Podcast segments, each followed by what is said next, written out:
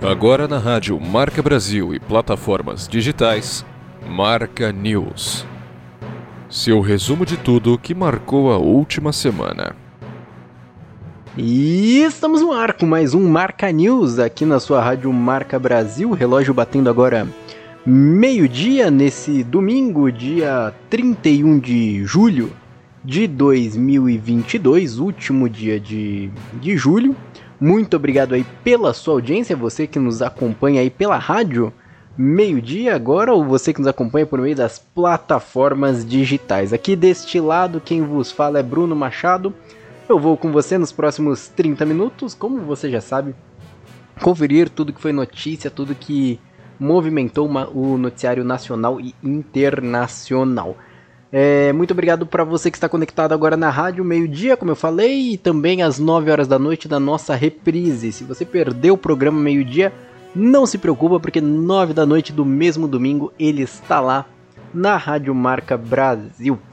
Mas quero agradecer também a, a, você aí do outro lado que nos ouve por meio de uma plataforma digital, Marca News que, tá, que está no Google Podcast, Deezer, Spotify Apple Podcast e uma série de outros tocadores de áudio. Basta você escolher o seu favorito e dar play. Muito obrigado a você aí que nos acompanha no seu agregador de podcast favorito. Antes da gente saber o que foi notícia, eu queria lembrá-lo sempre que você pode nos ajudar a não apenas ouvir, mas você pode ajudar a fazer o Marca News. A gente conta com o PicPay para tornar esta experiência possível. Basta você que nos acompanha que tem a carteira digital do PicPay ir lá e procurar por Marca News e deixa a contribuição que você quiser, do centavo ao milhão. Você vai estar financiando toda a estrutura, toda a equipe da, do jornalismo da Rádio Marca Brasil, que faz com que a gente entregue todo domingo um programa, um boletim muito completo para você. Desde já, meu muitíssimo obrigado pela colaboração. Também quero agradecer a você que segue a gente no Instagram. O Marca News que está no Instagram como arroba marcanews. Lá você pode conhecer mais do projeto, falar conosco, ficar sabendo das pautas com um dia de antecedência. É muito bacana. Então vai lá você, procura por arroba marcanews e vem trocar uma ideia conosco. Traz aqui a sua notícia, a sua sugestão de pauta, seu elogio, sua crítica, que a gente lê. No, sua dica cultural, a gente dá muita dica cultural aqui. Você foi em uma e achou legal? Vai lá, conta pra gente o que, que você achou, ou se você não achou legal. Ou se você tem uma sugestão de evento, vai, sei lá, da festa de aniversário aí do filho, é, traz aí, conta pra gente aí como que foi. Se quiser convidar a galera que a gente fale aqui no ar, a gente bota aí no, no nosso quadro de dica cultural. Então, só vem. Bom, papo tá bom, mas vamos direto pro nosso primeiro quadro, nosso giro pelo Brasil. Solta a vinheta. Marca News Brasil.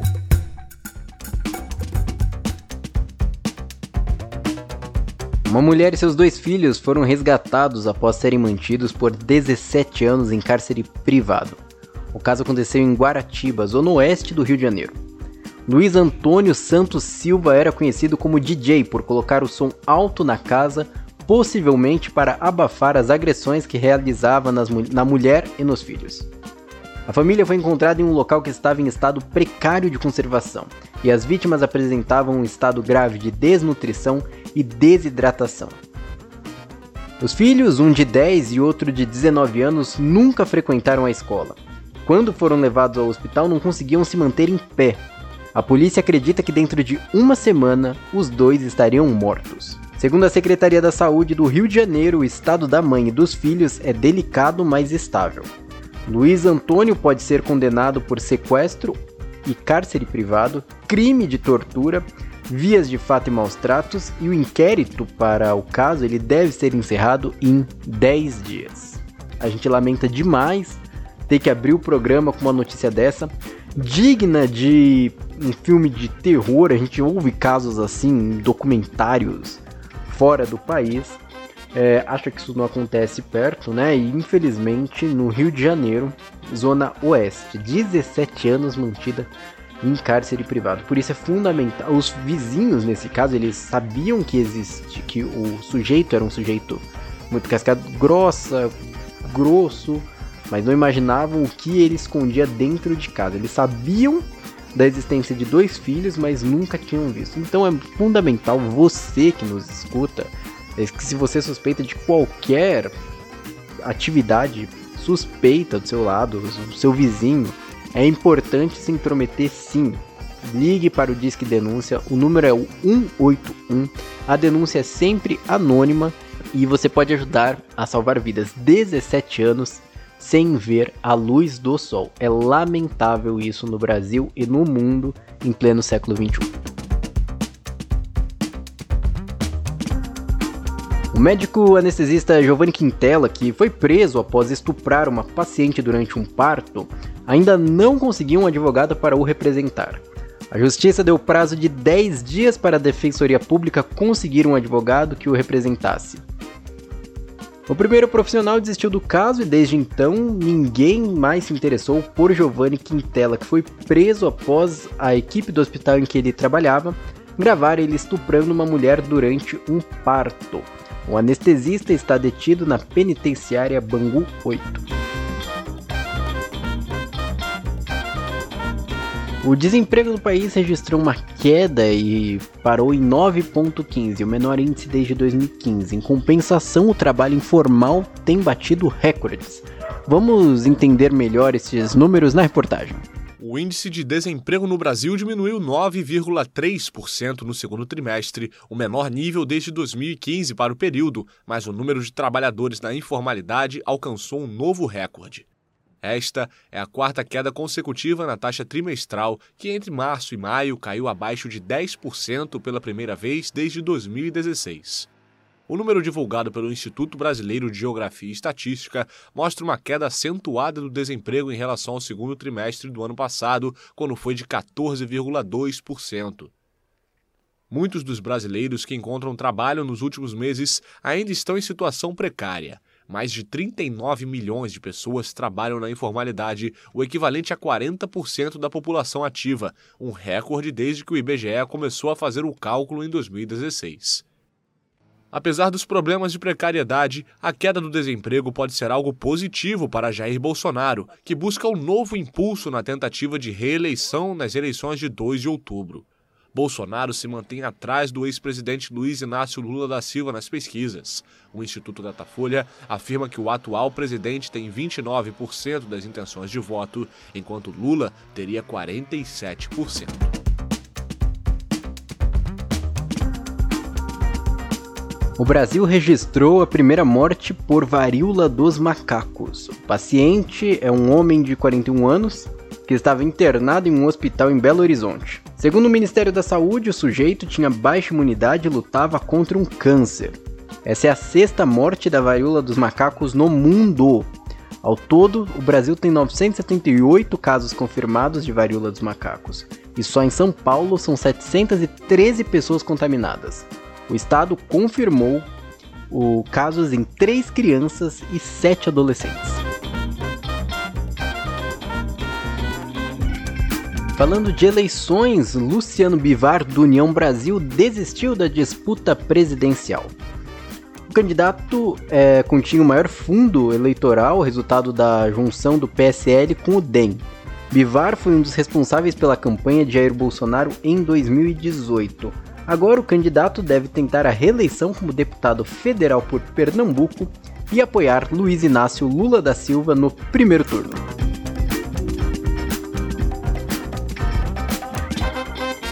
A Faculdade de Direito da USP lançou uma Carta em Defesa da Democracia, que é um manifesto em defesa do Estado Democrático de Direito e que ocorre após constantes ataques do presidente Jair Bolsonaro às urnas eletrônicas e ao sistema de eleições no Brasil. O documento já conta com mais de meio milhão de assinaturas. A lista tem nomes como a de ex-ministros do STF, empresários, artistas, advogados e diversas outras personalidades de diferentes áreas. O ato remete ao lançamento da carta no mesmo local em 1977, que pedia o fim da ditadura militar e a imposição imediata do Estado Democrático de Direito. Desde seu lançamento, a carta recebeu milhares de tentativas de ataques hackers. O Ministério Público de Contas investiga o caso.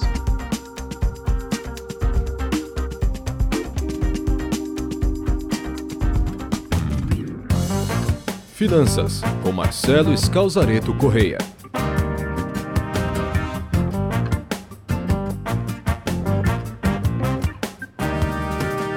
Tarde, pessoal.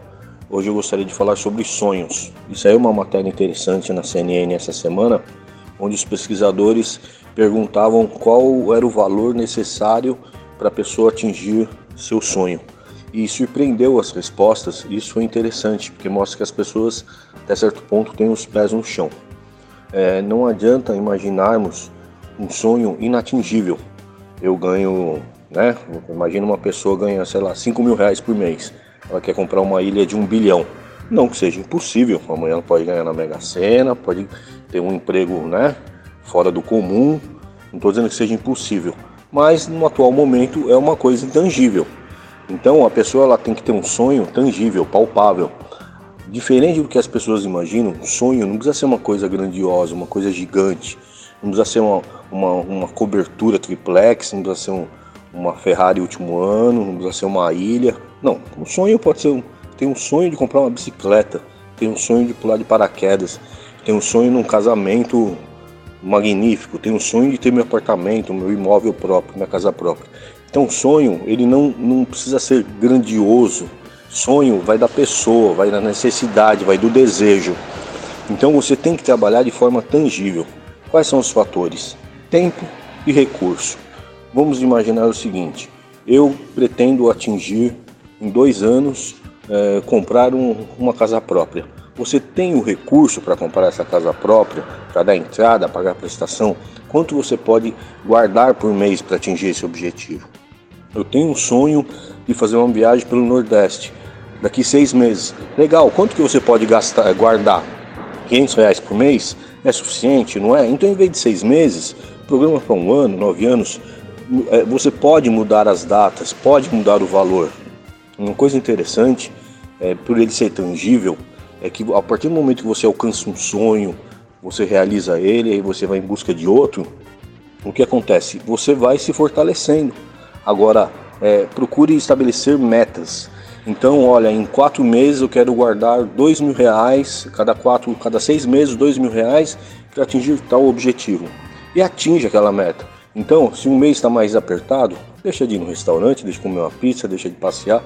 Tente atingir seus sonhos. A partir do momento que você começa a atingir suas metas, você vai sentindo aquilo se criar, tomar forma e você começa a realizar seu sonho. Ok? Outra coisa, muita gente quer comprar um apartamento, uma casa, mas já imagina uma casa de um quarteirão. Começa de baixo, compra, né, dá entrada num, num imóvel menor, um dormitório, dois, né? Depois vende, compra outro maior, vai adquirindo, vai tomando forma. Então, recapitulando, sonho tem que ser tangível. Se ele não for tangível, você desanima. Você desanima, você vai deixar de, de guardar, vai deixar de sonhar, ok? E, e nada impede de você ter vários sonhos. Tudo bem? Uma ótima tarde a todos, um abraço, até mais. Marcelo Calzarito Correia está sempre conosco aqui dando dicas valiosíssimas sobre economia doméstica, como fazer seu dinheiro durar mais, como fugir de pegadinhas e truques que fazem com que você gaste mais, como se livrar dos seus vícios, como atingir seus objetivos e metas, como lidar com seus sonhos, tudo muito interessante, tudo muito real. É, aqui na Rádio Tempo é curto, mas se você quiser conhecer mais do trabalho do Marcelo, você vai lá no Instagram, no arroba msc, underline educ, underline financeiro, e lá você fica conhecendo mais dicas, comentários passados do programa, pode chamar o Marcelo no direct, que ele pode te ajudar a sair aí das cordas e resolver esse fantasma que é a economia doméstica. Repetindo o Instagram do Marcelo, arroba msc, underline educ, underline financeiro. Muito obrigado, Marcelo, e até semana que vem.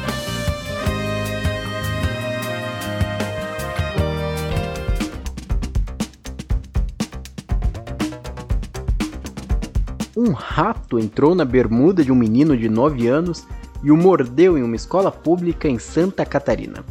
A mãe levou o menino até uma unidade de saúde e o médico disse que era para monitorar para ver se a criança tinha febre e o mandou para casa. A mãe quis uma segunda opinião, certa ela, e levou o menino até uma unidade de pronto atendimento, que recomendou que o menino tomasse um soro antirrábico. Uh, acontece que a família procurou mais quatro unidades de saúde e não encontrou o soro, nem para comprar. A criança se queixa de dores e a mãe diz que o local da ferida piorou.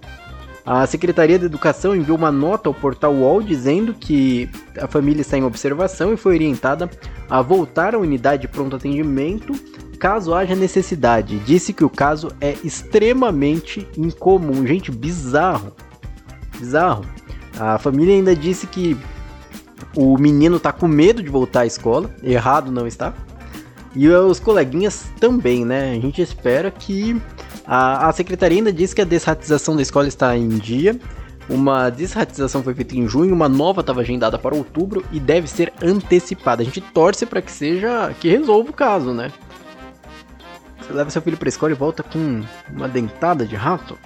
Já é, já ficamos preocupados quando eles voltam com uma dentada de criança, imagina, de rato? Lamentável. O jogador Neymar irá a julgamento na Espanha por sonegação fiscal.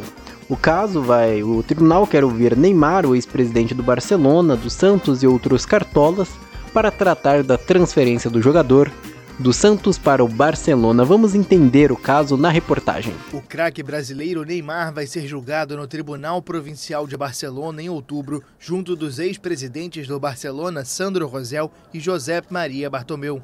Os três vão ser julgados por suposto crime de corrupção entre particulares, enquanto os dois cartolas também vão responder por crime de fraude. Também é esperado que compareçam ao tribunal o Santos e o ex-presidente do clube, Odílio Rodrigues Filho, de acordo com a ordem judicial que declarou a abertura do julgamento oral. O caso decorre de uma denúncia do grupo brasileiro DIS, ex-proprietário de parte dos direitos do jogador, que foi considerado prejudicado na transferência do atual atacante do PSG para o Barcelona. Inicialmente, o clube espanhol estimou a transferência de Neymar em 57 milhões de euros, mas a justiça calcula que o valor tenha sido de pelo menos 83 milhões de euros. A promotoria pediu dois anos de prisão para Neymar, que no depoimento perante o juiz alegou que só jogava futebol e confiava cegamente no pai, que agencia a carreira do jogador. Marca News Mundo.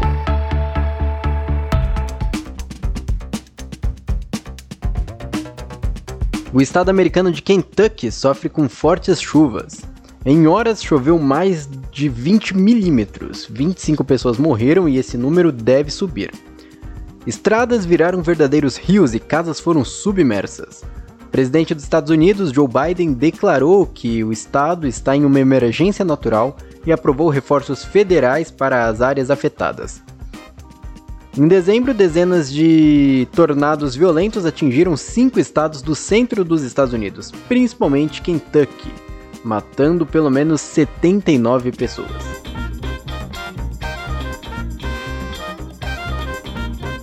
Um terremoto de magnitude 7 graus atingiu o norte das Filipinas. Ao menos três pessoas morreram. Os tremores foram sentidos na capital do país, Manila, cerca de 300 quilômetros do epicentro do tremor. Casas foram evacuadas e a população viveu momentos de apreensão. Segundo o Instituto de Sismologia Americano, o tremor teve início na província de Abra. Nas redes sociais, pessoas relataram que casas foram destruídas e monumentos nas ruas ficaram danificados. Tremores de terra são comuns nas Filipinas, pois o país está no Anel de Fogo do Pacífico, um arco de intensa atividade sísmica que se estende do Japão ao Sudeste Asiático. É, é a orla do é, até o Sudeste Asiático na orla do Pacífico, né? Em 1990, um terremoto de magnitude 7,8, ou seja, 0,8 mais forte do que esse que acabou de acontecer, deixou 1.200 mortos no país.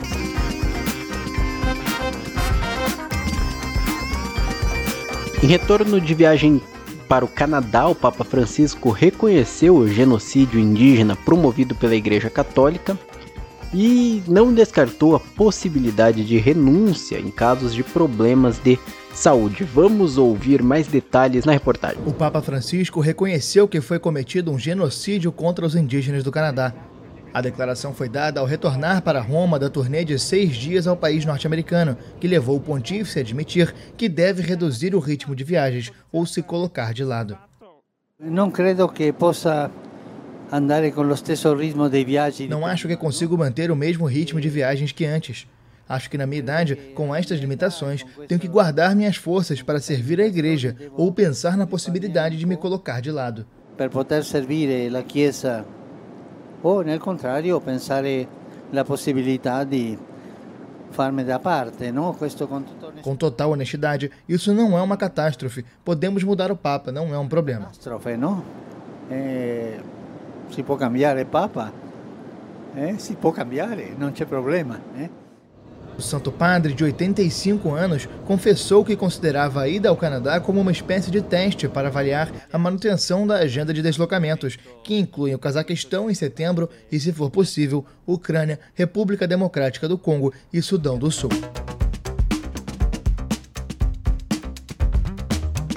A Arábia Saudita tem um plano de construir uma cidade em um local inóspito do deserto. Conhecido como T-Line, o projeto parece ter saído de algum filme de ficção científica. A construção consiste em dois prédios espelhados de 170 quilômetros e 500 metros de altura. Quem vê de fora pode até pensar que trata-se de um enorme muro ou um espelho gigante no meio do nada. Mas por dentro, por dentro, o príncipe saudita Mohammed bin Salman tem planos audaciosos para a população de mais de 9 milhões de pessoas. A cidade teria fazendas verticais e nuvens artificiais para controle da temperatura, chuva e neve. Os alimentos seriam plantados e colhidos de forma autônoma por robôs, e um trem de alta velocidade ligaria os, a cidade de um ponto a outro. Mas a ideia é que os moradores da cidade futurística não precisem sair em momento algum, tendo acesso a serviços de saúde, lazer, trabalho, com caminhadas simples de minutos, tudo dentro da cidade, que na verdade é um prédio.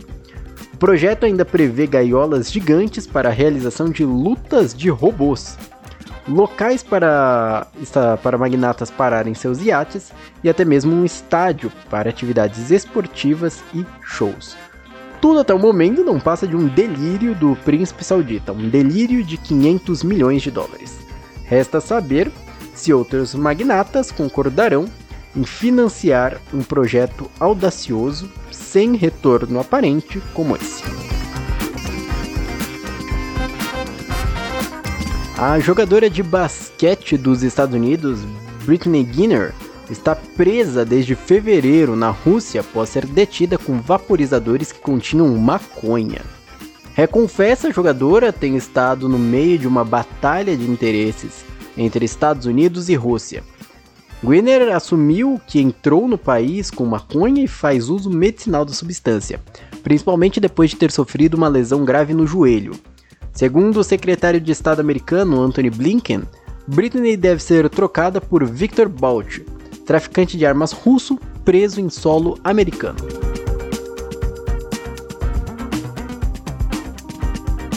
No Iraque, apoiadores do atual presidente invadiram o parlamento enquanto manifestantes contrários protestavam do lado de fora. A tensão entre extremos é por causa da indicação de um nome para comandar, para ser o novo primeiro-ministro do país. Vamos, vamos conferir mais detalhes na reportagem. Apoiadores do líder xiita Moqtada Sadr ocuparam neste sábado o parlamento iraquiano depois de entrarem na zona verde ultra-protegida de Bagdá pela segunda vez em poucos dias. Os manifestantes agitavam bandeiras iraquianas e retratos de Sadr dentro do prédio, enquanto milhares de pessoas protestavam do lado de fora. Os protestos foram convocados para denunciar a candidatura ao cargo de primeiro-ministro de Mohamed Shia al-Sudani, considerado próximo do ex-chefe de governo Nuri al-Maliki. O primeiro-ministro pediu que as partes sentem para negociar. Os blocos políticos devem sentar, negociar e entender que, pelo bem do Iraque e do povo, a linguagem da traição e da exclusão deve ser evitada. As forças de segurança se anteciparam aos atos e fecharam vários acessos importantes da capital que levam à Zona Verde, onde estão localizadas instituições governamentais e embaixadas. Os agentes usaram gás lacrimogênio e canhões d'água, mas não impediram que os manifestantes acessassem as instalações do parlamento. Na quarta, milhares de manifestantes invadiram o distrito e ocuparam brevemente o Congresso para rejeitar a candidatura de Sudani, membro de uma aliança de facções xiitas pró-Irã. Em junho, 73 deputados aliados do líder xiita, o maior bloco do parlamento iraquiano entre os 329 parlamentares, renunciaram para pressionar a formação de um governo, paralisada desde as eleições legislativas de 2021.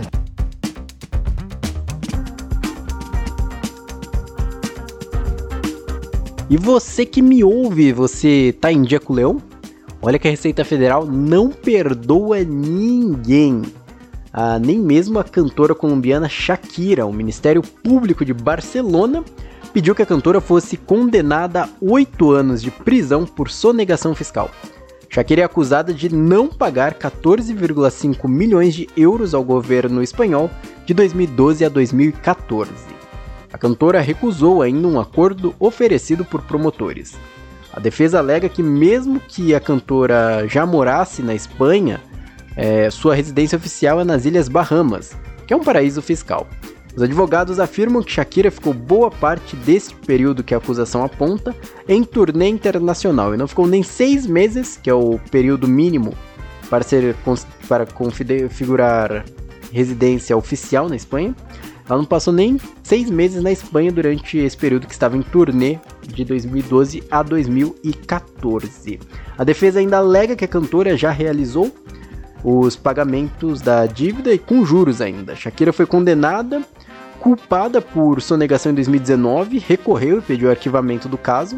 O pedido foi recusado e agora ela recusou um acordo e com isso deve ir a julgamento em uma data ainda não determinada.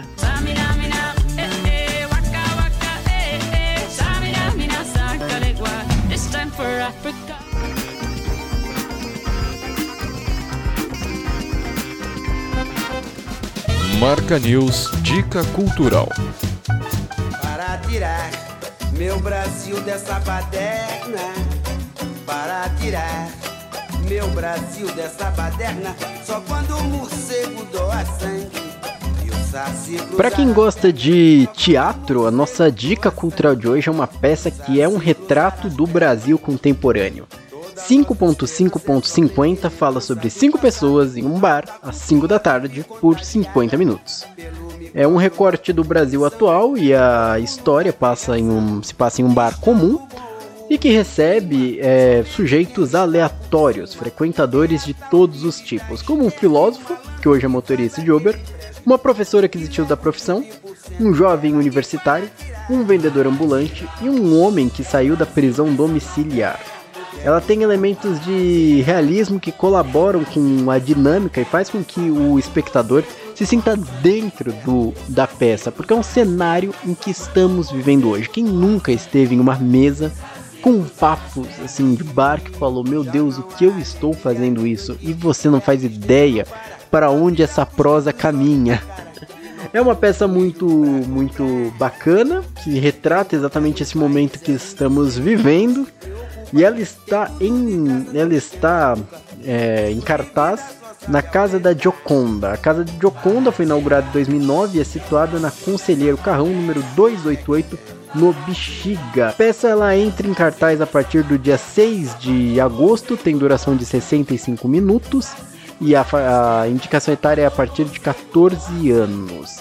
É uma temporada que vai todo sábado, né? Tem a exibição da peça às 19 e 30. Os ingressos podem ser comprado, comprados por meio da plataforma Simpla por 40 reais a inteira, 20 reais a meia.